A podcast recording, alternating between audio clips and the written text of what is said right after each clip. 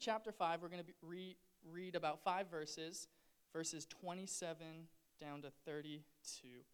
And this is what it says It says, After this, he, uh, he being Jesus, Jesus went out and he saw a tax collector named Levi sitting at the tax booth.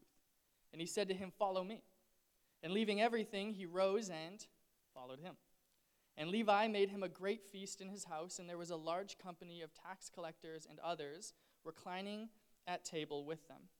And the Pharisees and their scribes grumbled at his disciples, saying, Why do you eat and drink with tax collectors and sinners?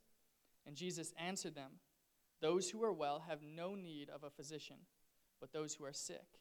I have not come to call the righteous, but sinners to repentance.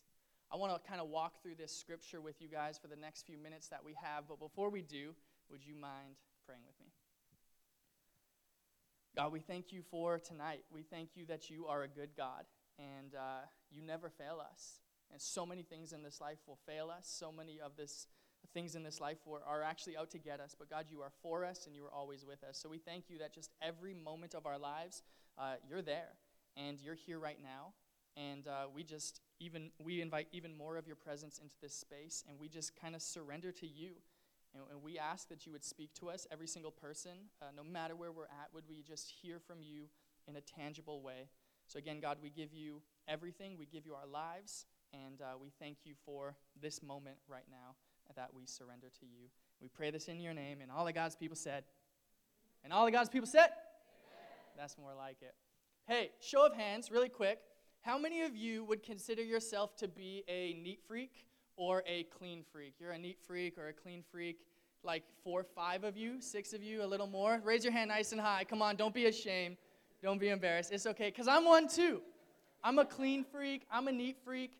I hate getting dirty. Now, I think there is a difference between a neat freak and a clean freak. I'm not a neat freak. Neat, neat is like when things have to be organized and, and, and, and, and tidy. Uh, I guess I'm a little bit of that, but I'm primarily a clean freak. Things need to be clean. My wife is a neat freak. The house always has to be in perfect order, but, but I need things to be clean, which is funny because one of my earliest memories that I have in my life is when I was like just a little kid. I was in the backyard playing with my brother and my cousins, and we were in the mud digging for earthworms. And we were covered in mud looking for these worms. And now i can't even like look at a worm without getting grossed out. And the idea of being covered in mud i just i can't even do it. I, I just can't do it. So it's it's springtime right? And i love spring but i, I love it for the fashion. But uh, there, there's there's, there's, there's mud and water everywhere. Me walking down the street, like trying to get to my car or a park, across the parking lot, I look like I'm playing hopscotch. Like I'm just dodging puddles and trying not to get my shoes dirty and like treading so carefully and just trying not to get my, my, my shoes dirty. And uh, a little while ago, um, Roberta was cleaning our bathroom. And uh, I noticed that she had a, had a toothbrush, and it was, it was uh, a special toothbrush. I'll tell you why in a minute. But she was taking this toothbrush, and she was about to throw it in the garbage. And right before she threw it in the garbage, I stopped her. I said, Hey, don't throw my toothbrush. And she's like, But I looked in the toothbrush cup holder, and your toothbrush is in there. This is your old one. I'm like, No, that's not even for my teeth. That's for my shoes. And so I have a toothbrush that I use just for my shoes to keep them clean, and I'll put them through the washing machine, and then I'll scrub them and make sure that they're nice and clean and people will be like, "Oh, are those new shoes?" And I'll be like, "No, I just I've had these for four years. I just keep them clean and scrub them with a with a toothbrush." And and so, um, and I'm also the kind of person who like, if I get a stain on my shirt, I'll change my shirt as quick as possible. Which is so funny because about 20 minutes ago, I was sitting in the green room drinking my coffee. Shout out to the cafe team and I spilt on my shirt, and I immediately started panicking. I'm like, I need to change this shirt. So I call Roberta. Roberta didn't answer, and so I, the, the band is like, go to the bathroom, maybe you can get it out. And I run to the bathroom, and I start scrubbing it with soap and, and, and water, and, and I have this tissue, and I'm just scrubbing it as hard as I can, and and uh, it's it's out. There's no stain, but praise God for that. But I was freaking out. I was like, maybe I can make it home really, really quickly and get a new shirt, or maybe I could whip over to H and M. No, it's closed, and so I can't do that. And like I was just freaking out. I don't like to get dirty. I don't like messes. And a lot of us are like this, right? And, and I don't think there's anything wrong with wanting to have clean shoes or clean clothes or a clean house or a clean car. A lot of us want that. But I think when we run into problems is we, when, when we want to live clean lives. And what I mean by clean lives is lives that are, you know, sanitized. lives that are kind of these cookie cutter lives, lives that are safe and comfortable. I think it's one thing to have a clean shirt, I think it's a whole other thing to have a clean life. And I don't actually believe that Jesus wants us to live clean lives. I think Jesus, the, the, the life that he invites all of us into, is a life that is messy. Life is messy, and he invites us into a messy life, and he's called us to um, live these messy lives. And so, in, in, in, uh, if you're taking notes, the title of my message tonight is simply uh, Made for the Mess. Made for the Mess. I believe that we, as Jesus followers, have been made for the mess. Life is messy, and we've been called to get in the mess with people. We have not called to live these perfect lives with all of our ducks in a row. We have not been called to save up a great amount of wealth and move out into the suburbs where we don't have to worry about our safety. We have been called to live messy lives. And I want to explain a little bit more about what that looks like. But Luke chapter 5 actually gives us an incredible example of what living a messy life looks like and what it looks like to walk alongside people and interact with people every single day. So Luke begins this particular section of scripture by telling us that Jesus was leaving one place and heading to another. And while he was on his way there, he was walking and he saw this man named Levi. Now, the Bible actually tells us his occupation, Levi, was a tax collector. Now, obviously, that gives us context for what he did. He collected taxes, but there's so much more to it because what had what was happening at the time that this was written is um, the nation of Israel, God's people, which Levi was a Jew, and this all takes place in Israel. God's people had been their their country had been taken over by the Roman Empire, and so they were under oppression and under slavery to the Roman people. Now, what the Roman people would often do is they would allow people to function with their same government, their same political systems, their same uh, authorities, their same cultural kind of setup, and their same religious systems. And, and, and so they would just say, go live your life, but you have to pay us taxes. And so what they would do is they wouldn't send their own officials into these places to collect taxes, but they would hire from within. And so they would hire, in this particular case, in Israel, they would hire Jewish people to take money from the Jewish people and give it to the Romans. And so imagine someone, your, your country being taken over, you're under rule, the rule and reign of someone else, and your old friend is now like pay up. And they take your money and they give it to the people that are oppressing you and keeping you in slavery. This was Levi. And Jesus walks by, and where other people would often they would ignore him, they would turn away, they would they would almost have blinders on. They didn't want to look at Levi, they didn't want to see him, they didn't want to think about him. That man is disgusting. He's he's a backstabber, he's disloyal, he's betrayed his people. Where most people wouldn't even pay him any attention or look at him, Jesus, the Bible tells us, looked at him. Jesus sees people that are overlooked. Jesus sees those who are rejected. In fact, Jesus looks in the eyes those who have been rejected. And I want to let you know if you're here tonight, Jesus sees you. Jesus sees you. Jesus has his eyes on you. There's never been a moment in your life where Jesus didn't know what was going on in your life. He sees your struggle, he sees your pain, he sees your, your, your hurt. He, he, he, he, also sees your successes, and he celebrates those with you, and he sees your victories, and he sees your triumphs. And he not only sees you, but he loves you. Did you know that God loves you? God loves you despite your mistakes. God loves you despite your shortcomings. God loves you despite people who have overlooked you. God loves you despite the fact that people have let you down or even hurt you. Jesus loves you. And as I was preparing for this, I felt like God just kind of put this sense in my spirit that there's someone here, you would hear that, and you would say, Yeah, I know He loves me. But you feel like God loves you and it's a burden. You're like, I know He loves me, and I feel so bad that He has to love me because I'm just this terrible person, and I know it's in His character, but He has to love me. And I just wanted to let you know that God's love towards you is not burdensome. God's love towards you is not something that He has to do. We don't serve a God of the have to. Like, we don't have to go to church. We don't have to tithe. We don't have to serve. We get to.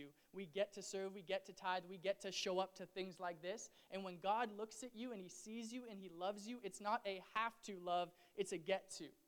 God looks at you and He's like, I can't believe that I get to love these little human beings. So I need you to know that you are not a burden to God. And Jesus sees you just like He saw Levi. But Jesus doesn't just like look at him and like acknowledge him and be like, hey, Levi, and, and walk away. No, what Jesus does is so, so scandalous. Jesus is walking, he sees Levi. He actually calls out to him. He says, Hey, Levi, come and follow me. And in doing this, what he's doing is he's inviting Levi into a relationship with him. So when most people, the only things they ever said to Levi were insults as they were paying his taxes, they said, Get out of here, Levi. Go away, Levi. You're a backstabber, Levi. We don't like you, Levi. Get out of here. Go over there. Jesus said, Come here, Levi. Come, come near me, Levi. I want to know you. I want to be friends with you. And when Levi came near, he didn't start giving him a speech about his terrible life decisions and his poor choices. He just said simply, I want to know you. I want to be your friend. I want to have relationship with you despite Levi's mess of a life, despite his poor reputation, and despite the fact that he didn't look like anyone else around him. You know, Jesus isn't afraid of our messes and our mistakes. Jesus saw us, and he came into our lives and he got involved in the mess of our lives. And so I think this begs the question as Jesus is looking at people, are we looking at people? Are we seeing people who we come into contact every single day and not just seeing them, but seeing them for who God made them to be? Are we seeing people? Uh, oftentimes, you know, we come into spaces like this, or we go to church on the weekends, and we kind of make things like this all about ourselves. We come here and we find our friends, and we sit in our familiar place, and we make something like this uh, uh, uh about ourselves, and we're like, I can't wait to worship God but are we actively looking for people in spaces like this who, who, who might need us? And, and there are people in, in, our, in your schools, in our workplaces, who, who, who need you. They, they, and they don't need this lofty argument. They don't need a theological explanation about how the world came to be, and, and, and, and they don't need an apologetics lesson. You know what they need is they need someone to come alongside them. They need a friend. They need a buddy. They need someone to ask them how their day was. They need someone to engage with them. They just need someone to love them and accept them and show them mercy. They need someone who's just willing to get in the mess with them. And Jesus did this. He did it for Levi by inviting him to follow him. And you know what Levi does when Jesus says, Hey, Levi, come and follow me? He drops everything and he follows Jesus. And I just think this is so crazy because Jesus wasn't on Levi's radar at all.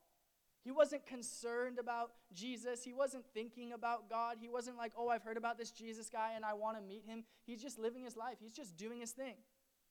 But the whole time, Levi was on God's radar. And I just think that's crazy. So Levi was so far gone. Levi had rejected God, he, had been re- he rejected his people, he'd been rejected by his people. He's this guy who would have appeared to be so far gone. But, but one encounter with Jesus can change everything. And he encountered Jesus, and it changed everything for him. The truth is that God can get a hold of anyone's heart. And I just want to encourage you. Some of you, I, I know your stories, and some of you I don't, but you've been, you've got some people in your life who don't know Jesus and, and maybe your parents, maybe your siblings, maybe some friends, and you've been praying for them, can I just encourage you that your friends, your, your parents, your cousins, your family, they're not too far gone. Keep praying for them because God can get a hold of their heart and God can do something significant in their life. I prayed for my brother for three years before he met Jesus in a way that transformed his life.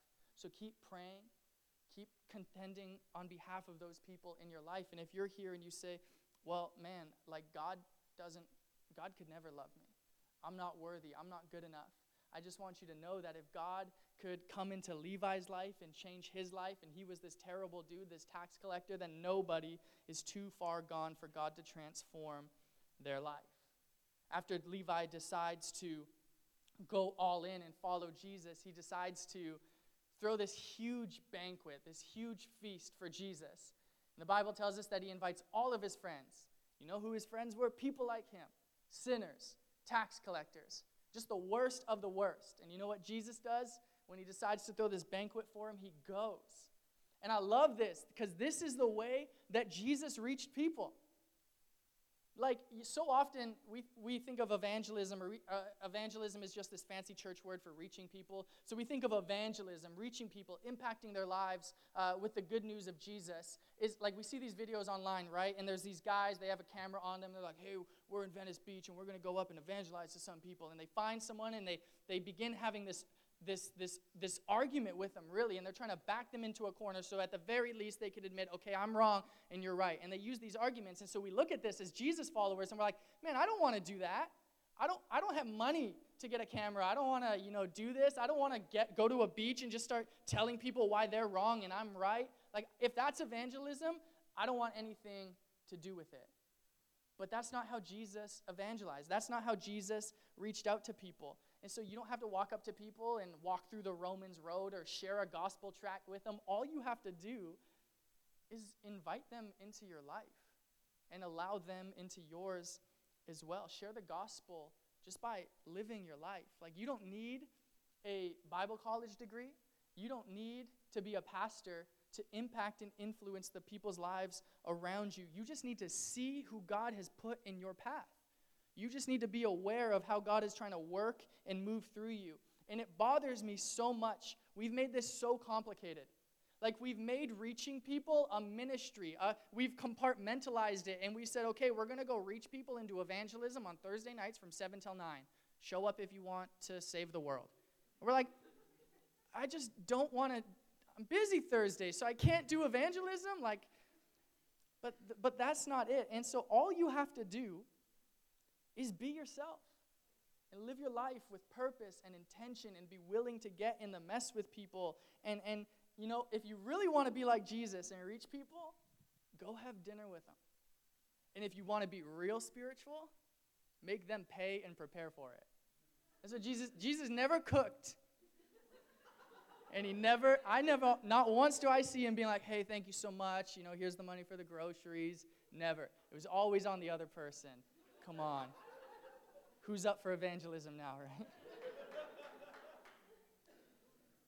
And really, evangelism isn't something that we do. Evangelism is just, it's, it's our lives. Everything we do is evangelism because if we're living intentionally, we should always either be, and you know, you're not just evangelizing when you, when you lead people towards Jesus, you can evangelize people away from Jesus.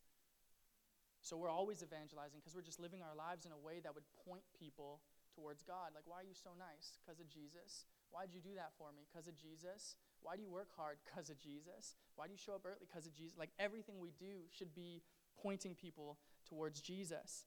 And a few months ago, we talked about okay, if you want to uh, influence someone's life, you have to first earn respect. Like you got to walk the talk. No one is going to respect someone uh, who doesn't walk the talk. Like, hey, I'm a Christian. I love Jesus. He changed my life. No, it's like, bro, you club every Friday and Saturday. Like I drove down Main Street, I saw you standing in line at 441. Like what do you what do you that's not that doesn't sync up. And so you got to actually walk the talk. People need to like be like, okay, they actually live it out. So you got to earn respect. Once someone respects you, then they'll allow you to begin building relationship because you can't be in relationship with someone that you don't respect. It just doesn't work. So you build respect, you begin to develop a relationship, and after that relationship has been formed, then you are an influence in someone's life. And so we got to stop making it so complicated. Guys, God is calling us to reach the Levi's of the world. And if we just compartmentalize it and, and make it so difficult, it's not going to happen. And you know what? It's not hard. It's not hard to, like, our world is so dark. Like, just holding the door open for someone, smiling at someone, waving at them, hey, I like your shirt, hey, great hair, like, it looks different than last week, noticing things about people, like, it's not hard. You know, not yelling at your barista when they get your Starbucks order wrong. Still tipping your waiter even though they've been miserable and you can tell they've had a bad day and just want to go home. Still tipping them. Like, being generous towards people. That's how we love the world. It doesn't have to be this lofty apologetical argument that, that we go and we just have these conversations and back people into corners. All we have to do is be willing to get in the mess with people and be willing to have a mess around us. But you know, the interesting thing is that when you live this way, when you get in the mess with people, they're going to start talking about you. They're going to say things about you. They're not going to understand. And we see the Pharisees, the Pharisees were the religious elite of the day. Essentially, they were pastors in the, in, at, at this time. They were the people who oversaw the, the synagogues and, and, and the religious system. And, and so we see that the Pharisees, when Jesus goes and eats with Levi and his friends, they start grumbling and complaining to the disciples. And they're like, How are you eating with these sinners? And Jesus, how could you give them a second chance? And Jesus, why are you accepting them? And Jesus, why are you wasting your time on these people? If you want to begin impacting and influencing people, you've got to be okay with being misunderstood. If you want to love people like Jesus, people aren't going to get it. They're not, they, they just can't make sense of it, especially in our polarized world, right? Everything is black and white. And if you don't land on one side, people are going to be, their minds are going to be blown. They're just not going to understand. So if you're like, nah, it's black and white, but I see the gray, I see this, this messy middle, and I'm going to kind of hang out there, and I'm just going to, like, I understand that humanity is broken and fallen, and life isn't clean and tidy, and your ducks, getting your ducks in a row doesn't really, that's not really a thing. And so I'm just going to camp out in the middle here people are going to talk. People aren't going to get it. When you associate with the outcast, when you associate with the, mar- the marginalized and the oppressed and the disenfranchised, people are going to point their finger all in the name of guess what? Holiness and godliness. They're going to say, that person's not godly and you shouldn't be with them, or steer clear of that guy because you know they did drugs. And, and, and it just, they're not going to get it. But you know what I believe with all my heart? Sometimes the most holy and godly thing we can do is get our hands dirty and get in the mess with people. Like get in the mud and come out looking like me as a kid looking for earthworms. I believe that if people aren't talking crap about you, you're living your life wrong. Jesus invites you to a life where people look and they point at behind your back. They say, Oh, I can't believe that person. I thought they were a Christian. I th- they're hanging out with so and so and they're doing this kind of ministry. And, you know, Jesus and follow- his followers and New Testament and Old, they were criticized and they were critiqued for loving and hanging out with people who the religious had excommunicated or shoved to the, to the side. They got their hands dirty. People hated it. But guess what? They did it anyways, and it changed the world. It changed the world. And so God is calling us to love others so radically that it won't make sense to anyone else. And if you're doing this thing right, you should expect to be mocked and insulted and ridiculed. Jesus says in John 15, 18, he says, Hey, I just need you to know if you want to follow me, uh, people are going to hate you. Uh, but don't worry, it's because they hated me first. And you're like, how is that comforting? But if you want to love and live like Jesus, you're going to be hated like Jesus was hated. And we've got to become okay with that because we serve a God who isn't afraid of a little mess. He's not, fra- he's not afraid of a little bit of controversy. And so we need to uh, realize if we love like Jesus loves, the backlash is going to come. People are going to say stuff, people aren't going to understand you. But that means you're on the right track. If you've got haters, you're headed in the right direction. So here's what we all need to do when the haters come is we need to channel our inner Jay-Z. We need to brush the dirt off of our shoulders, you know? And we just need to go through, push through it and keep going. And as we conclude, I, I, I love how Jesus, the, the Pharisees are grumbling, they're complaining, they're upset. I love how Jesus responds to the Pharisees. He, he essentially says this He says, uh, Guys, um, Healthy people don't need doctors, but sick people do. Sick people need doctors, not healthy people. And so Jesus completely, in one little sentence, completely flips the narrative that had been so prominent in this culture and actually continues to this day. And that is this idea that God loves and is for people who are godly and have it all together and just obey Him. And God does love those people, absolutely. But when the religious elite looked at Levi and his friends, they just looked at him and, and, and they, they scowled and they said, You're not good enough. And Jesus looked at Levi and his friends and he says, Hey, uh, I'll, I'll, eat, I'll eat with you. Yeah. You're, you're good enough for me, and I love you. And so today, as Jesus followers, when religious people or just anyone in general looks down on people and tries to cut them and, and they stand proud and arrogantly and they, they point and they say, Look at the mess that you've made when talking to broken people who don't have it all together. Christians, followers of Jesus, should be the first to say, uh, Hey, it's okay. Uh, I'm, I'm a mess too. I, I got a puddle on the floor too. But you know what? I was made for the mess. And I'm going to be here with you. I'm not going anywhere. And if you need me to, and if you want me to, and if you invite me, well, then I'm going to help you clean up this mess. But if you don't want me to, that's okay. I'm not going to pressure you. And if you don't figure it all out, if you don't, you know, clean yourself up, that's okay. I'm not going anywhere. I'll be here with you no matter what. And this is the vision of heaven. This is the vision of heaven that sick people would receive healing, that broken people would be redeemed and restored by the grace of God. And you know what I think the most amazing part of this entire story is? So, in, in the Bible, there uh, in the New Testament, it begins with what we call the Gospels. Uh, there's four Gospels Matthew, Mark, Luke, and John. And the Gospels are essentially accounts of Jesus' life. And what they do, all four of them together, kind of give us a larger, more holistic understanding of his life and his ministry and uh, his death and resurrection. And they kind of come from different angles. Well, this story about Levi is actually told in three of the four Gospels. It's told in Matthew, Mark, and Luke. Only John doesn't talk about it. And what's so interesting is in the Gospels of Luke and Mark, Levi, his name is Levi. But in the Gospel of Matthew, Levi's name isn't Levi. His name is Matthew. As in, the author of the Gospel according to Matthew. And so, God got a hold of this guy, Levi, aka Matthew. He had two names.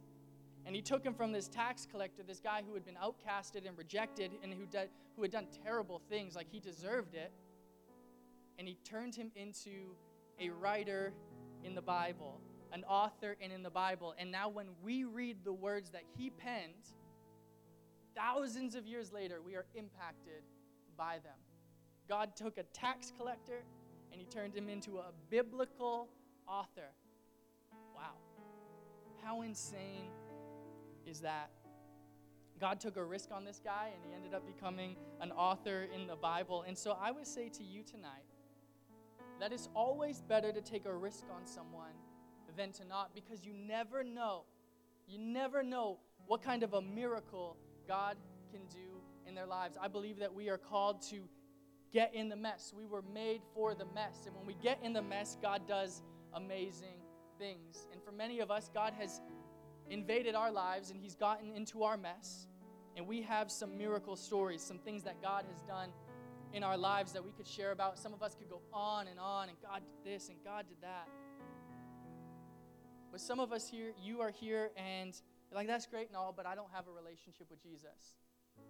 And I want you to know that this invitation that God extended towards Levi, that God extended towards people all throughout history, and many people in this room, is extended towards you.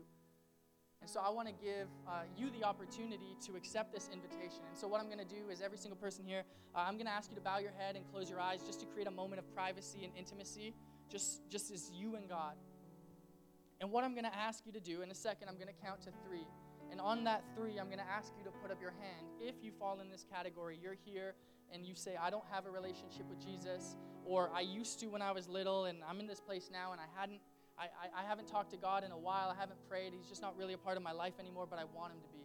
If you're here and you say, I want God to be a part of my life, either for the first time or again, in a second, I'm going to count to three, and you can just throw up your hand, and that's an outward symbol of what God is doing on the inside of you. And there's nothing magical about that except it's kind of like a line in the sand saying, No, this is it. Today, I'm giving my life to Jesus. And I promise you this your life will not get perfect. Your, your debt will not magically disappear. Your pain will not all of a sudden stop. You will have trials and hardships. Remember, Jesus said people are going to hate you. There will be issues.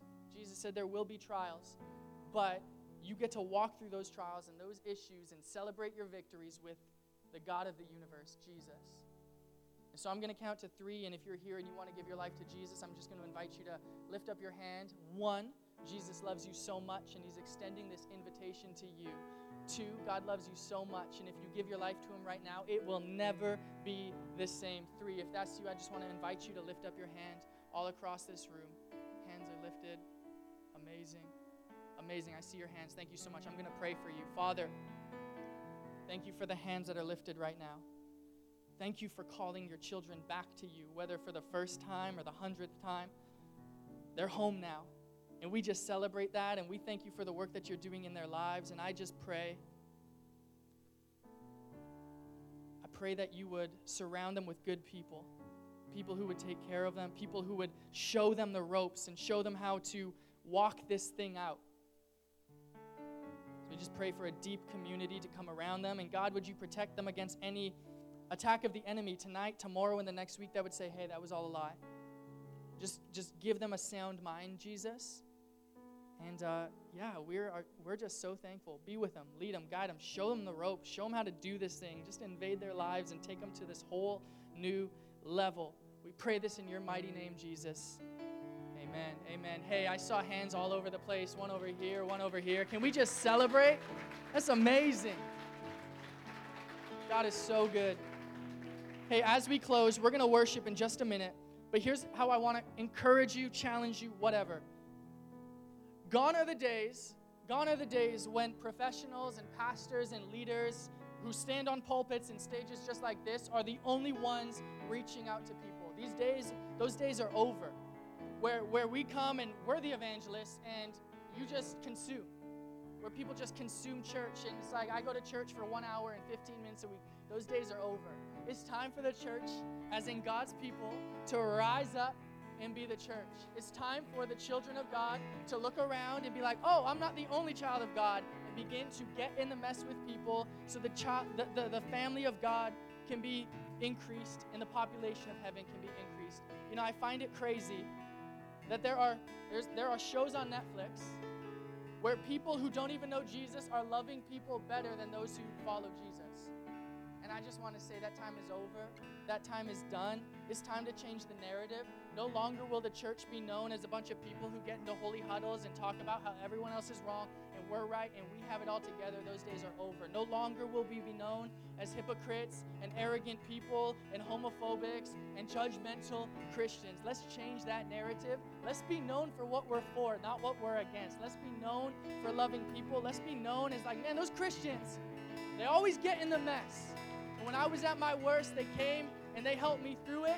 And they didn't judge me and they didn't tell me I needed to do this. They were just in the mud with me. Listen, reaching our cities, reaching our neighborhoods, reaching, reaching our country, we can't do it looking clean. We got to get our hands dirty. We've got to get in the mud and get messy, the same way that God did for us, right? We're all a mess, we'd all admit it. So, in the same way God has gotten to our mess, we got to get in the mess for others. Now, really quickly, two practical tips um, that I want to give you as we go about our lives and we, we try to make an impact for Jesus. Things that we can do. You're like, okay, that's great in theory, but what does that look like? Well, I can't tell you exactly what it looks like, but practically, here's two tips. The first is this look. Look. Jesus saw Levi, and that led to this miracle. God, who do you want me to see? Open my eyes. Open my eyes as big as they've ever been so I could see not through my own lens, but through your lens, Jesus. Who do you want me to see? Who do you want me to acknowledge? Is there someone at my work? Is there someone at my school? Is there someone on the bus? Is there someone here at the Ascent that you need me to see? So look, look for people, be intentional. And finally, love. Love. God, help me to love these people the way that you love me. Help me to be merciful to these people the way you've been merciful to me. And let's be generous with our love. Let's throw love out there like we're love millionaires. And we're just like, ah, I got plenty of love to go around. We just throw it out. We're just throwing out love.